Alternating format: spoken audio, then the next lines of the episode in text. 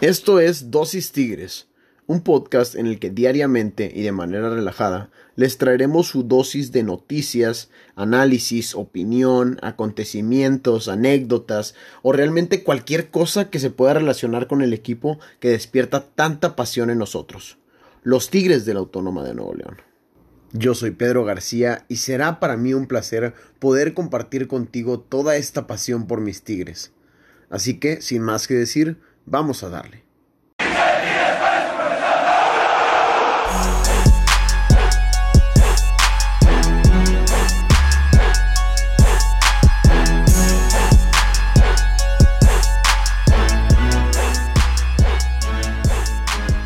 Bienvenidos y bienvenidas sean todos ustedes a este podcast Dosis Tigres, en el que, bueno, como cada día de lunes a viernes les traemos su dosis de noticias, de información, de análisis, de todo lo que tenga que ver con Tigres.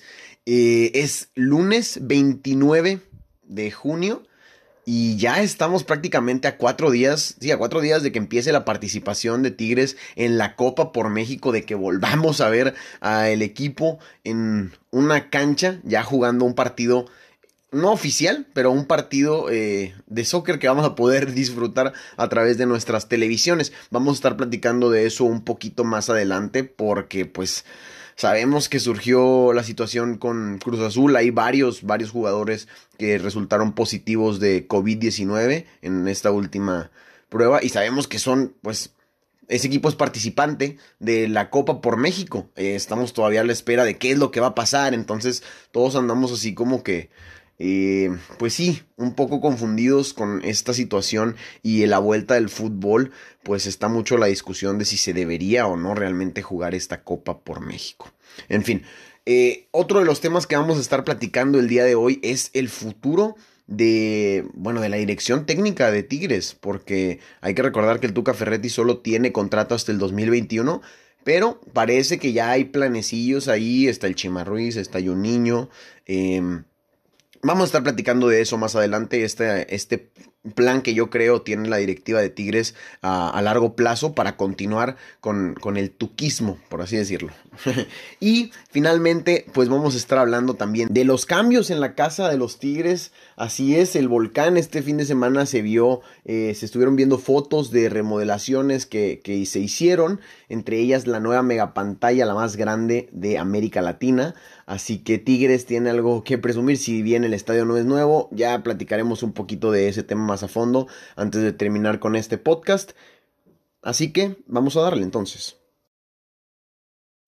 Arranquemos ahora sí de lleno con el primer tema que tenemos preparado para el día de hoy, que es el futuro de la dirección técnica de los felinos. ¿Qué va a pasar en el banquillo de los Tigres en el futuro reciente cuando el Tuca Ferretti cuelgue los botines? Así es.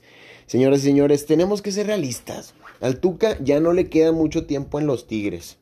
Le guste a quien le guste o le pese a quien le pese.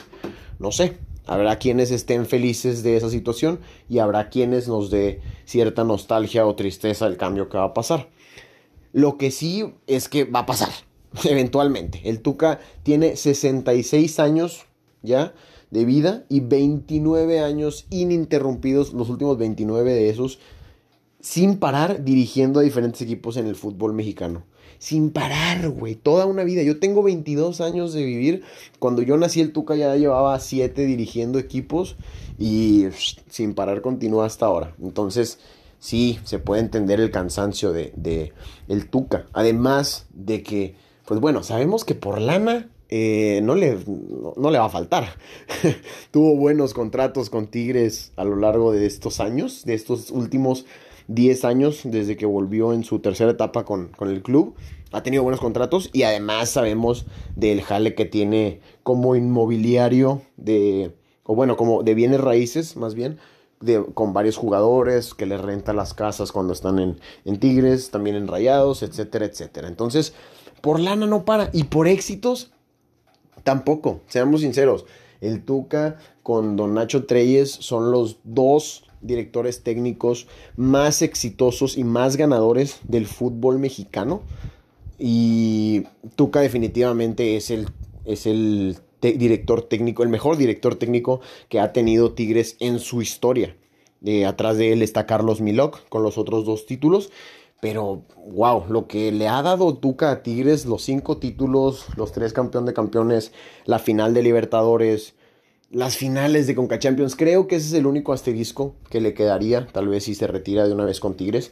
Eh, el no haber podido, dado esa Conca Champions, el no haber podido ir a ese Mundial de Clubes teniendo tres finales, güey. Tres finales y una contra el acérrimo rival. Lamentable. En fin, el Tuca como quiera es un exitosísimo director técnico y me parece que ya es tiempo de que empiece con su escuela. Sabemos que existe el lavolpismo, sabemos que existe el lapuentismo. ¿Por qué no hablamos ahora del tuquismo? ¿Será que el Tuca está a punto de empezar con un nuevo eh, proceso de transición en los Tigres? ¿Será que el Chima Ruiz o Juninho se queden con la dirección técnica de Tigres en unos añitos o quién sabe, en un añito?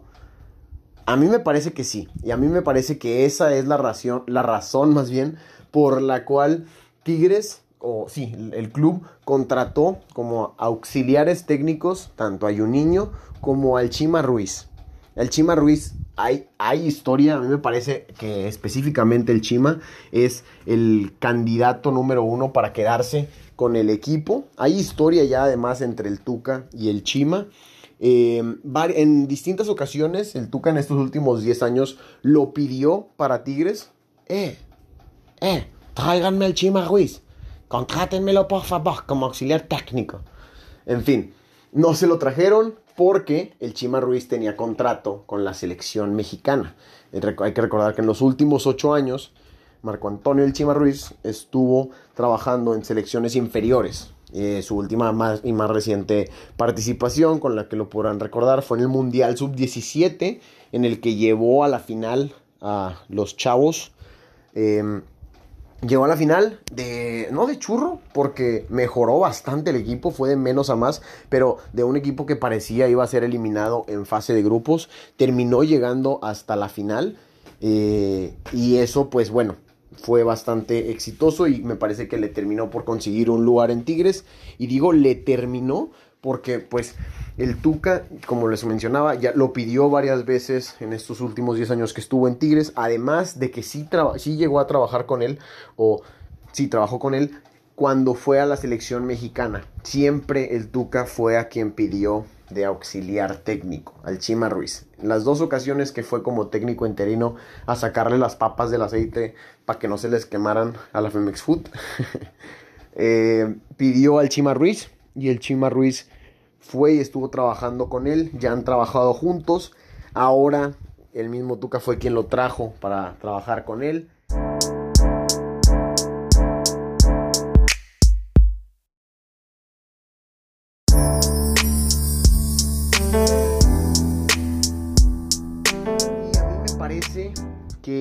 Tienen estilos de juego bastante similares. El Chima Ruiz ha hablado abiertamente de cómo admira al Tuca y precisamente fue él quien trajo eh, en una entrevista con Record el término tuquismo, que ya debería de comenzar un poco. Y por esas mismas razones yo creo que está cantado para que en estos años el Tuca Ferretti termine de, pulir al Chima Ruiz, eh, comience a pulir o a, a forjar a Juninho como director técnico y por qué no salir el Tuca y Mejía Barón en, el mismo ciclo y que se quede en el Chima Ruiz de director técnico y Juninho como asistente o auxiliar técnico. Me parece bastante interesante y me parece lógico que lo trabajara así Tigres porque hay que recordar las transiciones no son nada fáciles. Y cuando vienes de una muy buena época, eh, o sí, de una época de campeonatos, Tigres, por ejemplo, es el, fue el equipo de la década y fue la mejor, sí, la, mejor etapa que ha tenido el club en su historia. Obviamente acostumbras a los aficionados a ciertos estándares, a cierto... a, a campeonar. Entonces, la transición puede ser complicada. Quiero recordar, por ejemplo, el caso, del Manchester United. No sé si se acuerden, hace un tiempo cuando estaba Sir Alex Ferguson, Sir Alex, legendario, el mejor director técnico que ha tenido también los Red Devils. Eh, estuvo por más de 20 años en el que Manchester United se mantuvo en la cima, siempre peleando Champions, eh, siempre peleando los primeros puestos de la Premier. Se acabó la época Alex Ferguson, hubo una mala transición ahí manejada, nada más se trajeron a David Moyes porque había hecho campeón a, un equipo, no me acuerdo quién, pero había hecho equipo, campeón a un equipo un poco inferior. Eh, entonces dijeron, bueno, vamos a traer a David Moyes y sin, sin, realmente que empatara con el estilo de juego que jugaban los jugadores durante más de 20 años, sin la filosofía que tenía Sir Alex y fue un desmadre. Y desde entonces el Manchester United no ha podido retomar el lugar que le corresponde en Europa y quién sabe para cuándo. Entonces, Tigres, yo creo que lo que debe de hacer para mantener un lugar que se ha ganado ahí abajito de los grandes o mínimo entrar en la conversación por ser uno de los grandes eh, en esta década podría ponerse en riesgo si no manejan bien la transición de la salida del Tuca. Entonces, lo más inteligente me parece hacer esto. Lo que hicieron, contratar al Chima Ruiz, irlo llevando poco a poco y de manera que cuando salga el Tuca de Tigres sea mucho más tranquilo. Los jugadores ya conozcan o ya tengan experiencia también trabajando con el Chima y pues sea un poco más normal esta transición. Entonces, a mí me parece sensato lo que está haciendo Tigres de traer auxiliares técnicos como Niño, como el Chima, que conocen la institución, que conocen al Tuca Ferretti, para pues empezar este cambio poco a poco y que no sea tan de golpe. También hablaban de que podía llegar Caixinha, de que podía llegar el emperador Suárez, a mí eso no me gustaría, en lo personal, no porque Caixinha no sea un buen técnico, no porque no me guste su estilo de juego, sino porque creo que cambiaría por completo la filosofía. Y además sabemos que Caixinha es un entrenador difícil, sí es un entrenador difícil. Entonces, no sé, ese rumor a mí no me latea tanto, me late más este cambio desde de poco a poco y que se mantenga como una cierta mm, identidad el equipo y la institución. En fin, dejemos el futuro para el futuro, ya veremos qué es lo que sucede con los Tigres y con el Tuca Ferretti, pero volvamos al presente para hablar de lo que está pasando hoy en día con los Tigres, hoy 29 de julio. Y es que este fin de semana, durante el fin de semana salieron, la salieron los resultados de la segunda prueba de COVID-19 que se le hicieron a los jugadores de Tigres y ni uno positivo. Excelente eh, situación para los Tigres, excelente noticias para nosotros como aficionados. Mesa era el único jugador que había salido con positivo pero estaba sintomático. Ya salió el virus de su cuerpo, ya salió el bichito y ningún jugador de Tigres tiene COVID-19. Enhorabuena por la institución, esperemos que se sigan cuidando y que así sea. Igual ustedes, raza, síganse cuidando porque no todos los equipos fue la misma situación. Lamentablemente en Cruz Azul el día de ayer salieron los resultados de que 8 jugadores salieron positivos de la prueba de COVID. Es decir, ocho jugadores que iban a participar en el torneo Copa por México mismo que va a disputar Tigres, que aunque no, no están en, la misma, en el mismo grupo, o no están, no tendrían enfrentamiento estipulado, al menos de que fueran semifinales. Eh, como quiera, es, le da durísimo a esta Copa por México, porque da la cuestión de, ¿realmente se debería jugar esta Copa por México? ¿Qué tan importante es? Eh, futbolísticamente hablando, sabemos que no mucho.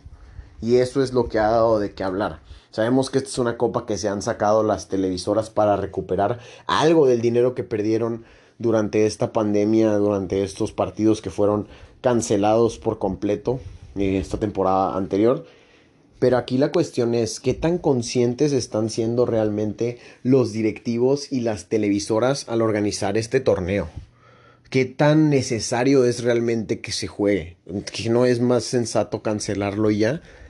O sea, realmente se acaba de demostrar que uno de los equipos que iba a jugar el torneo o que va a jugar el torneo tiene múltiples casos de contagio y que quién sabe, porque en cualquier momento podrían ser más, podrían surgir más por ahí y no quiere uno, pero que haya un brote dentro de la Liga MX, ahí sí sería muy, muy peligroso y me parece que pondría en riesgo el inicio del próximo Apertura Guardianes 2020, que ahí sí cállate con la fiesta de las televisoras, manito.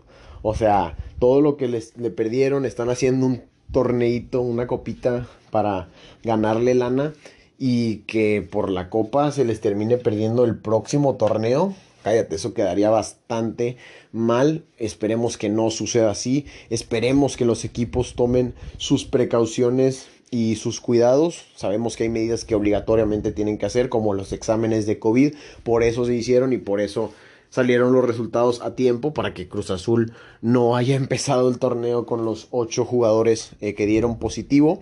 Y por ejemplo, Tigres ya está siguiendo medidas y a mí me parece bastante bien lo que va a hacer. Pero aquí es donde voy. Realmente qué tan necesario es hacer el torneo de esta forma. Les voy a explicar cómo va a estar la situación de Tigres. Tigres se va a estar quedando en Monterrey. Se va a estar quedando concentrado en su hotel en el que se, se hospeda generalmente aquí en Monterrey. Va a viajar, por ejemplo, el viernes 3 juega contra Mazatlán. El viernes en la mañana viaja a Guadalajara, juega el partido a las 7 de la tarde y terminando el partido en la noche viajan de regreso a Monterrey a hospedarse en el mismo eh, hotel en donde se van a estar hospedando durante toda la copa. Es decir, Tigres no se va a quedar en Guadalajara, no quiere poner en riesgo a sus jugadores dentro del hotel. Eh, sienten que tienen un poco de más control porque es en donde siempre se hospedan, en donde pueden tener acceso a, las personas o, a los cuidados necesarios.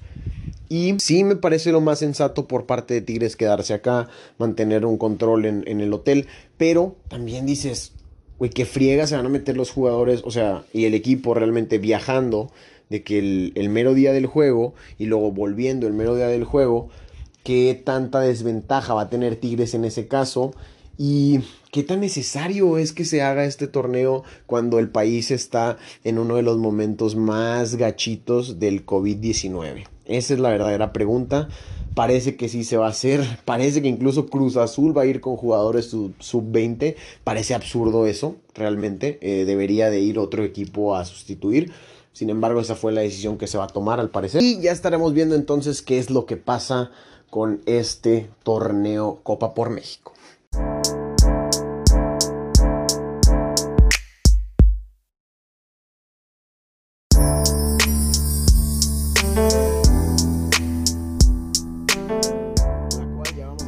Disfrutando esta próxima semana. Lo que no vamos a poder disfrutar todavía, ni siquiera en el próximo torneo al parecer, porque va a ser a puerta cerrada, es de la nueva megapantalla que se instaló en el volcán. Y es que cada vez, la, neta, la neta es que cada vez está más bonito el estadio. Eh, sabemos que desde hace, desde hace tiempo surgieron varios planes de un nuevo estadio, incluso en el río Santa Catarina, eh, de varios planes de remodelación de Cemex ahí en el mismo estadio para ampliar el volcán y que continúen ahí mismo en la universidad. Eh, en fin, sabemos que se ha hablado de que Tigres ya tiene que remodelar o cambiar de estadio y pues bueno, la verdad es que poco a poco le han metido infraestructura bastante bien al equipo de los Tigres, en el sentido de que hace unos años eh, remodelaron todas las butacas y abutacaron todo el estadio para mejorar el servicio y contabilizar mejor los espacios que metes de gente al, estadio. Y además de que, bueno, ahora metieron esta nueva mega pantalla de 30 metros eh, de ancho por 15 metros, no, 30 metros de largo por 15 metros de ancho, la más grande en América Latina y bueno, del fútbol mexicano también. Eh, por el momento solo la vamos a poder ver de lejos ahí en el estadio. Las fotos que salieron se ve una pantalla muy bonita. Eh, luce hacia arriba, se destaca de todo lo demás del estadio, queda a un nivel más alto. Supongo que ya vieron las imágenes y si no, por ahí las podrán ver por Twitter o googleenlas. Entonces, sí, eh, cada vez Tigres más cerca de, de la reconstrucción o de la ampliación del volcán, de este proyecto que creo que también no es la prioridad ahorita. Es decir, si estás ganando títulos, si estás siendo exitoso como club dentro del terreno de juego, pues síguete preocupando por eso mientras puedas y sí, que no te afecte lo extra, que sea un estadio nuevo, que sea un estadio, realmente sabemos que a final de cuentas, saludos a los rivales, saludos a los eh, vecinos de enfrente, pero muchas veces cambiar de estadio no te trae la felicidad o los campeonatos. es todo lo que tengo que decir por el día de hoy. Gracias por escucharme, gracias por tomarte el día eh, para venir a recibir tu dosis. Espero te haya gustado, espero hayas aprendido algo nuevo. Recuerda en compartirnos a través de redes sociales o con tus camaradas si te gustó y coméntanos en, las evaluaciones, qué es lo que podamos cambiar, qué es lo que podemos mejorar. Estamos aquí para eso. Yo soy Pedro García, te digo muchas gracias por escucharme el día de hoy y hasta mañana. Nos escuchamos.